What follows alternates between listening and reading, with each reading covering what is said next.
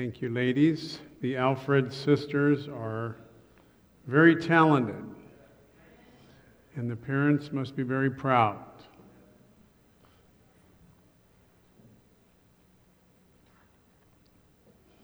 Well, speaking of living in the past, in nineteen seventy-seven,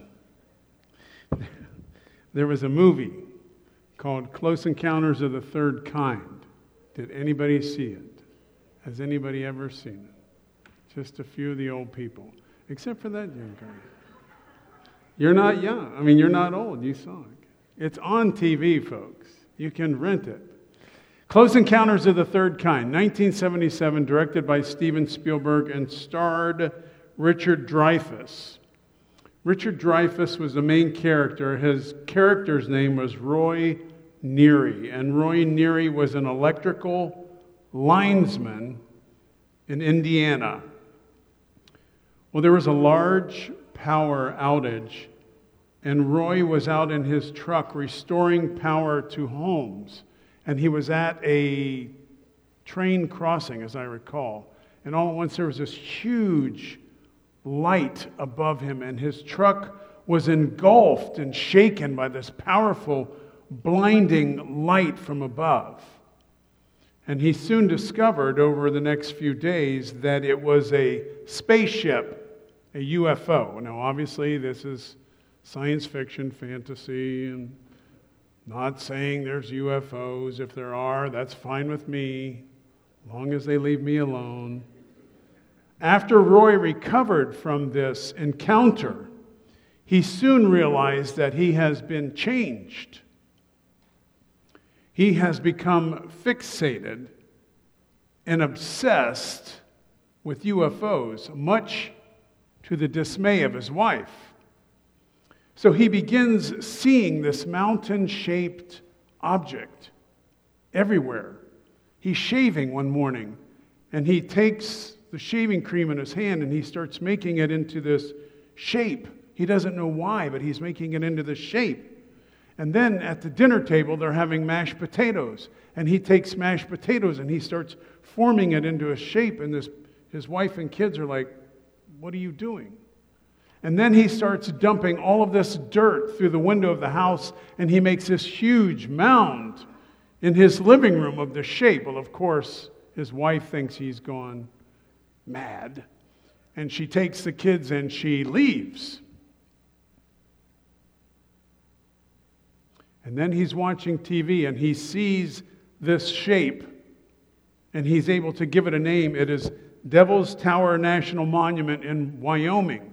And he sees that something's happening there. Strange things are happening there. And he realizes that's the shape that he's been seeing. That's the mountain he's been seeing. He didn't know what it was. And now he's obsessed, getting from Indiana to Wyoming to see this Devil's Tower National Monument. And eventually he gets there. And he arrives just at the time where there's all of these little U F O planes hovering around. And then here comes this big mothership, playing the Close Encounters theme. Does anybody know what I'm talking about? Thank you, Jim. Thank you, Elizabeth. The mothership opens its doors, and out comes all of these humans that have been taken by these aliens at different times over the past hundred years. And then they take in a few more people, and Roy is one of them. And that's the way the movie ends, with Roy going up in this spaceship and going away. Kind of an, an odd, bizarre ending. Now, I know what you're saying. Preacher, that sounds really good. I'm going to go down to Blockbuster, and I'm going to rent it tonight on V H S. But what I want to focus on is how this close encounter changed him.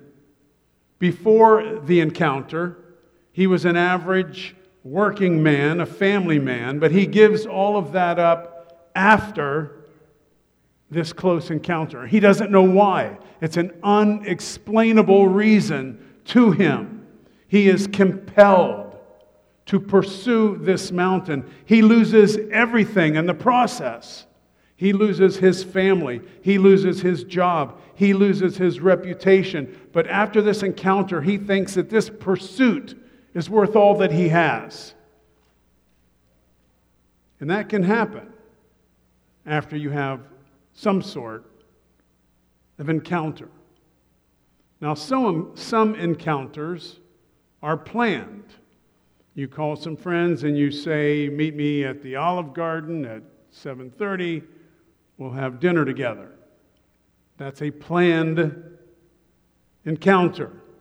You go to work every day. You're out of the house at the same time every day. You get in the car. You know how the traffic's going to be. You go to your desk at a certain time. You sit down at your desk. You say hello to your coworkers. That's an encounter.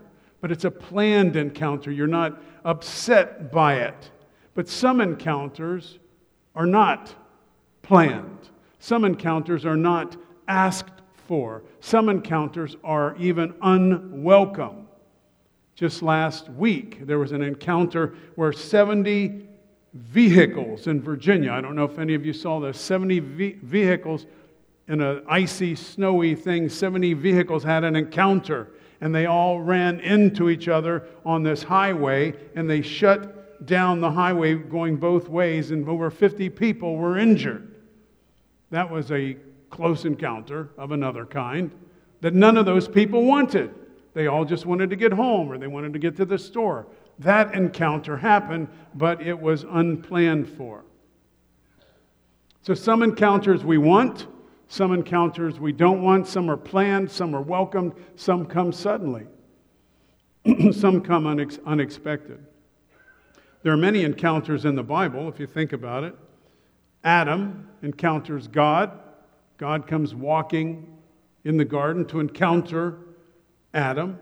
Jacob encounters God in the desert and has a wrestling match with him, and his life is forever changed after that encounter. He limped after that encounter. He had a different name after that encounter. His name was then called Israel. David had a strange encounter. David encounters King Saul in the back of a cave when King Saul goes in to go potty. That's an unusual encounter. Jesus encounters Satan in the desert after forty days of fasting. Jesus encounters a woman at a well while she's pursuing water. Nicodemus comes and encounters Jesus in the evening. Saul encounters the risen Christ on the Damascus Road and is blinded for a while by his encounter. Encounters are sometimes rich, powerful, and life-changing. These biblical encounters, the ones I mentioned to you, the people were never the same again after their encounter. Well, we are nearing the end of the year, and not only the end of the year, we're ending the end of a decade, strangely enough. So I have a few questions to put out there to you for you to think about. What kind of close encounters have you had this year? What person or situation have you had that confronted you in such a way that it changed you? It changed your thinking. It changed your way of perceiving the value of something. Perhaps you were pursuing something, and then you found out it wasn't what you thought it was. It was empty of value. It was meaningless, and so you've realized you've wasted your time, whether it's changing your major in school, or you pursued a job, or you lost a loved one, or whatever it might be. How have you encountered your use of time and money and realized you were wasting your time, or making good use of your time, or your money? You threw your money away, as they say. How have your encounters that you have had this year, both good and bad, grown you as a man or a woman or a boy or a girl? How have the encounters that you've had grown you? You answer the phone. It's the hospital with bad news.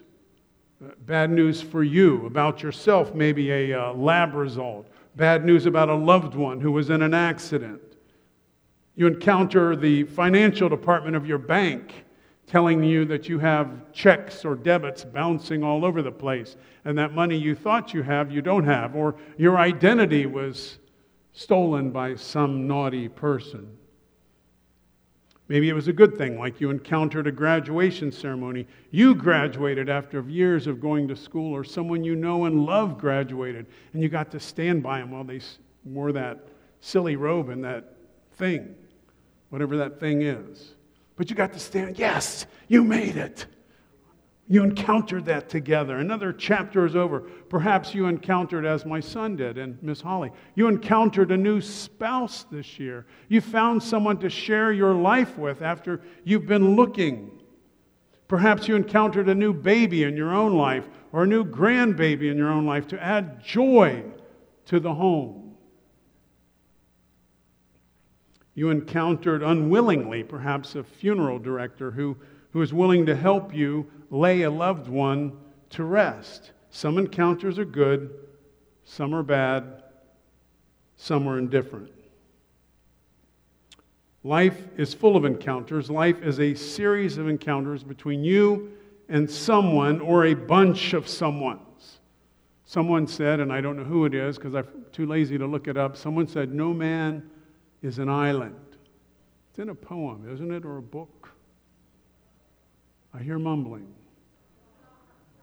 It's a song? Are you thinking of I am a rock, I am an island? No, no, no. That's Paul Simon and Garfunkel. Some famous person, besides me, said, no man is an island. I think it's a poem. Somebody look that up and get back to me. A hundred dollars to the first person who gives that to me today. Now, now all at once everybody's paying attention. I have to bribe you guys with money. It's a poem. I know it is. It's a song. Well, Paul Simon said, I am a rock, I am an island, and a rock feels no pain, and an island never cries. That I know. I told you, I live in the past. So here's my hope for you. Hopefully, you and I had some close encounters of the godly kind this year. They're not always easy to find. They can be rare, but they can be very special, very sacred when they happen. Now, here's something I discovered when I joined the church when I was twenty-seven. There was this implied expectation, at least I felt it, that we are all just encountering God left and right. You're asking God about a job. He gives you an answer. You're asking job... or God about a, a girl or a guy, God gives you an answer. You're asking God about this and that. You got answers. You and God are just talking every day. You're hearing His voice plain as day. There's this. I had this thing that we are regularly just hearing God's voice speaking. We are regularly seeing a handwriting on the wall telling you what to do. Mene, mene, tarculum parson. You're just God is just telling you what to do. It's anytime you ask. There's an answer. You put your hand on a scripture. There's the scripture you want. Your life is full of faith and confidence and determination. It's beautiful. This was the assumption I had, the way some people implied that it was happening for them. Very lofty. Very beautiful. Now, I love God and I want to serve Him. I've been serving Him for thirty-six years, professionally for thirty-one or two. But if I think of the close encounters that I've had with God, at least the way that I'm defining them in my own mind, when I think of the close encounters that I've had with God, the life-changing ones, the sacred moments where God just speaks to your heart, where the scales fall off your eyes kind, the hear God speaking to your heart kind, it's probably about five or ten times in my entire life where I've actually felt and knew that right then, and it might only last a second, that God was speaking to me, where I had like this little close encounter. Now, this doesn't mean that the rest of my life is empty and devoid of some wasteland, but I mean, how many Damascus Road experiences could you have? How many did Paul have? One. How many times can you climb to the top of the Mount of Transfiguration and see Jesus standing there, bright as the sun? One. How many times did Elijah Call down fire from heaven, one. And then how many times did Elijah hide in a cave? When he came out, God said, Elijah, where are you? One. Some of what we think everybody's having, some of the greatest names, the Hall of Faith, they had it one time.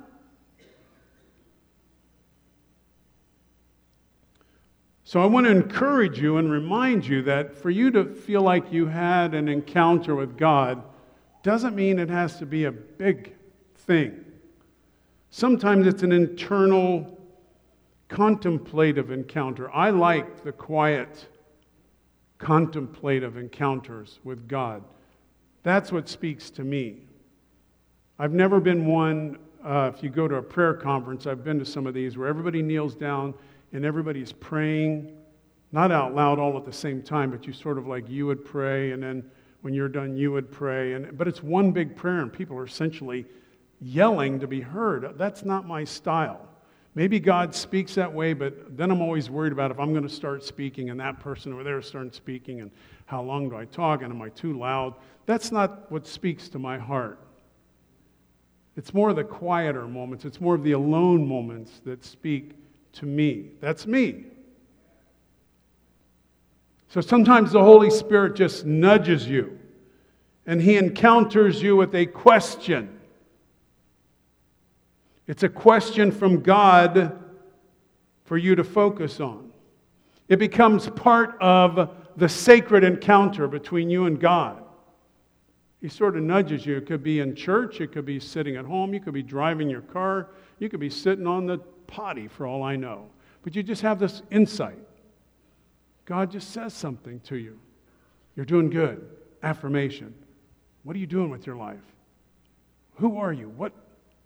Why are you doing that? You know, might it's generally, a, to me, it's a question or affirmation or a thought or a scripture or a thought about someone else. And I want to pay attention to those. So sometimes God gives you a question. It's part of that sacred encounter. The Sacred Romance, it's the name of a book that I read. I always like that idea. This relationship between you and God, it's a sacred romance. It gives you direction. It gives you reflection. God calling out to Adam, Adam, where are you? To Elijah, what are you doing here? And Jesus said to Peter, Peter, do you love me? That's an encounter. Peter has to reflect on his own heart. He goes, well, of course, Jesus, you know that I love you. That's what I want you to think about. Now, I have some cards. Do I have some deacons? Yes. I have one trustee deacon. I have two trust. I have three. I have four trustee deacons. Thank you. Here's what I want you to do. And usually I warn you that something's coming, so forgive me for not. This is very introverted, so don't worry, my introverts. I've set this up for you personally, including myself. I was going to do the turn to your neighbor thing, and I like the turn to your neighbor thing, but not today. So you got nine different cards that my friend Fern made for me. I found the questions. I thought they were good. Go ahead, hand these out, please. As I'm talking, I'll keep talking. One to everybody. I think I have about one hundred fifty. If we don't have enough, share with your neighbor. They're different. There's nine different questions. And you might not get the same question as the one beside the person beside you. You can do yours, and then you can ask for theirs and do theirs. I was thinking about handing out pens so you could write down an answer, and then I thought, it's too many pens. So I just want you, I'm going to give you a couple minutes to literally sit in silence and think about this question and ask God to speak to you. Now, if He doesn't speak to you now and today, then maybe you'll read it later, or maybe this isn't your time. But I want you to think about as we head into a new year. Every one of the cards that you're getting, I needed, my deacons needed to eat a little more breakfast today. They're moving a little bit slow. Every one of these cards has at the top the same phrase, and then the question's different. At the top it says, the beginning of a new year is an ideal time to stop, look up, and listen. Please contemplate the answer to your question prayerfully in the presence of God. I like that phrase. So what I'm hoping is that as you ask God to speak to you, maybe it's planting a seed and you'll get an answer or an affirmation or a correction or a thought or a revelation later. Maybe you'll sense something right now. I'm not wheeling and dealing and magic. I'm just giving you a chance to encounter God through the Holy Spirit. My question says, what single thing that you plan to do this year will matter most in ten years? That's a very interesting question. I have to think about that. Does everybody have a card? This is where you nod or hold it up if you have a question. Look at that. And that's free of charge today, ladies and gentlemen. Free of charge to you. So what I want, so somebody says amen, amen, all right. All right, I like free stuff. Here's what I want you to do. I'm going to be quiet. It's my other New Year's gift to you. I'm actually going to be quiet for a couple of moments, and I would like you to sit there a couple minutes. And I would like you to sit there, read your question, and think about it, and ask God to encounter you. And if you get done and you're interested in what the card the next person has next to you, then take their card and see what they've got. Literally going to give you a couple minutes here in silence, and I'll stand up and we'll wrap this up. So take a couple moments to prayerfully answer your question.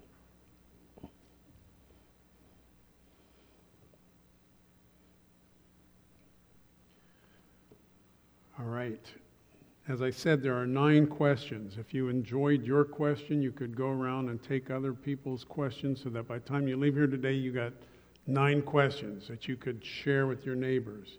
When I read this one, what single thing that you plan to that you plan to do this year will matter most in ten years and then in eternity, the phrase that came to me is rededicate your heart.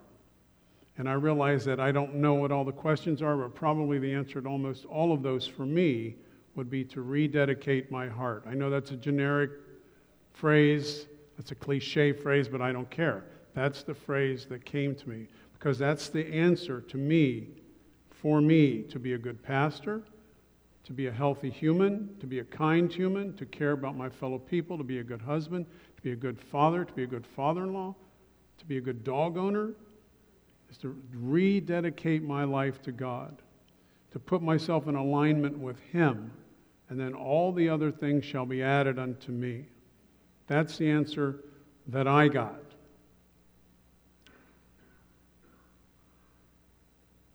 So I want to share with you Scripture because I realized I wasn't reading Scripture in church, and you know how I feel about reading Scripture in church. So is it all right if I read my Bible in church? First Corinthians thirteen, verses eleven and twelve, you can just listen today. It says, if I can read, when I was a child, I spoke as a child. I thought like a child. I reasoned like a child. When I became a man, I gave up childish things, childish ways. For now, we see in a mirror dimly, but then face to face. Now I know in part, then I shall know fully, even as I have been fully known. So what I want you to see is that there's a progression. If you are the same believer in Christ today, the exact same person that you were last year, you have not submitted yourself to the Lord this year. He should be working on your character, more patient, more loving, more generous, more obedient, more aware of your surroundings, fighting for those around you who are less fortunate than you, fighting for those who don't have, giving more of what you have, listening to others, being more patient with your children or your grandchildren or your neighbors, less hateful, more loving. If God is leading you towards love, then you are probably headed towards God. If you, if your religion or your thoughts lead you towards hate, I'm telling you that's not from God. God is not a God of hate. God is a God of love. So I have ideas. I have goals for our church in two thousand twenty. I realize I'm the, the leader. I'm supposed to lay out this plan with maybe some bullet points. You go, oh, isn't that wonderful? But I can tell you that every single one of those ideas that I have, every single one of those hopes that I have, every single one of those dreams and goals and plans begins with me rededicating my heart. And not only me rededicating my heart, but you rededicating your heart to God. You and I encountering God and being changed. I cannot do it alone. If you read in Ephesians four, it says that the job of the pastor is to equip the saints to do good work. My calling is to equip you to do good works. And that means you first have to encounter God. And if I can encourage you in that, then that's part of my calling. But I first better be encountering God myself. I am counting on God to fill this church with Spirit-filled people who want to be here, who want to serve Him here through the Savannah First Seventh-day Adventist Church. We don't need any more pew sitters. We don't need any more seat warmers. We need active people who have the knees on their pants worn out from kneeling and praying and the soles of their shoes worn out from going around and doing God's work. So I want this year to be encounter full. I want when you go home from church, not just today, but any day, if somebody says to you, how was church? I want you to be able to say, it was encounterful. I encountered the risen Savior today, and I am so glad that I went, because now I'm recharged to serve Him the other six and a half days of the week. Christ shows Himself and reveals Himself through our encounters, and so the goal for two thousand twenty should be to have more space for God. If you're doing something and it's keeping you from God and from healthy, important things and the important people in your life, then you're too busy or you've got the wrong priorities. The beautiful thing that God gave us all is He gave each one of us twenty-four hours. The rich person has twenty-four hours. They can't buy any more. The poorest person in the world has twenty-four hours and they can't beg for any more. That's why God created the Sabbath in time. It's a place where it is free to enter that. It's based on time. It's not based on your wallet or a building. God builds character in time, and He gave us twenty-four hours to serve Him. And so you have the same twenty-four hours I do. So write down what's important to you, and then write down what you're spending your twenty-four hours on, and if you don't see those connected, then you're doing something wrong. It's not a matter of thinking more religious thoughts or coming to church more. Let's not limit, let's not limit Christ to the church building. Let's open our hearts and our lives to the Spirit to speak through the ordinary, to speak through the daily, because it's when God speaks to you through the daily moments of your life that those moments become sacred moments. And that's when you encounter God. So I'm not saying you're just going to encounter God here. You'll encounter God in the car, in the traffic jam. You'll encounter God at work. You'll encounter God when you're mowing the lawn. You'll encounter God whatever you're doing, because your moments are His moments. And as you give yourself to Him, He can speak to you through those moments. When you say, "Speak, Lord, for thy servant heareth," you'll speak King James like that. It's got to be. When you want to encounter God, you have to speak King James. And I laugheth because I fooleth, and I'm jokingeth with you. Is this side awake? Are you guys awake at all today? All right, I'm gonna. You guys write down what you had for breakfast, because I'm wondering if somebody had like just three donuts, and that was it. All right, I'll, I'll get back to you guys. I do have some predictions for two thousand twenty. I know you don't know that the gift of prophecy is one of my gifts, but I have some predictions. I have ten predictions for two thousand twenty. One, the Bible will still have all the answers. Two, prayer will still work. Three, the Holy Spirit will still move. Can this side say amen? All right, I take back what I said about the donuts. Four, God will still inhabit the praises of His people.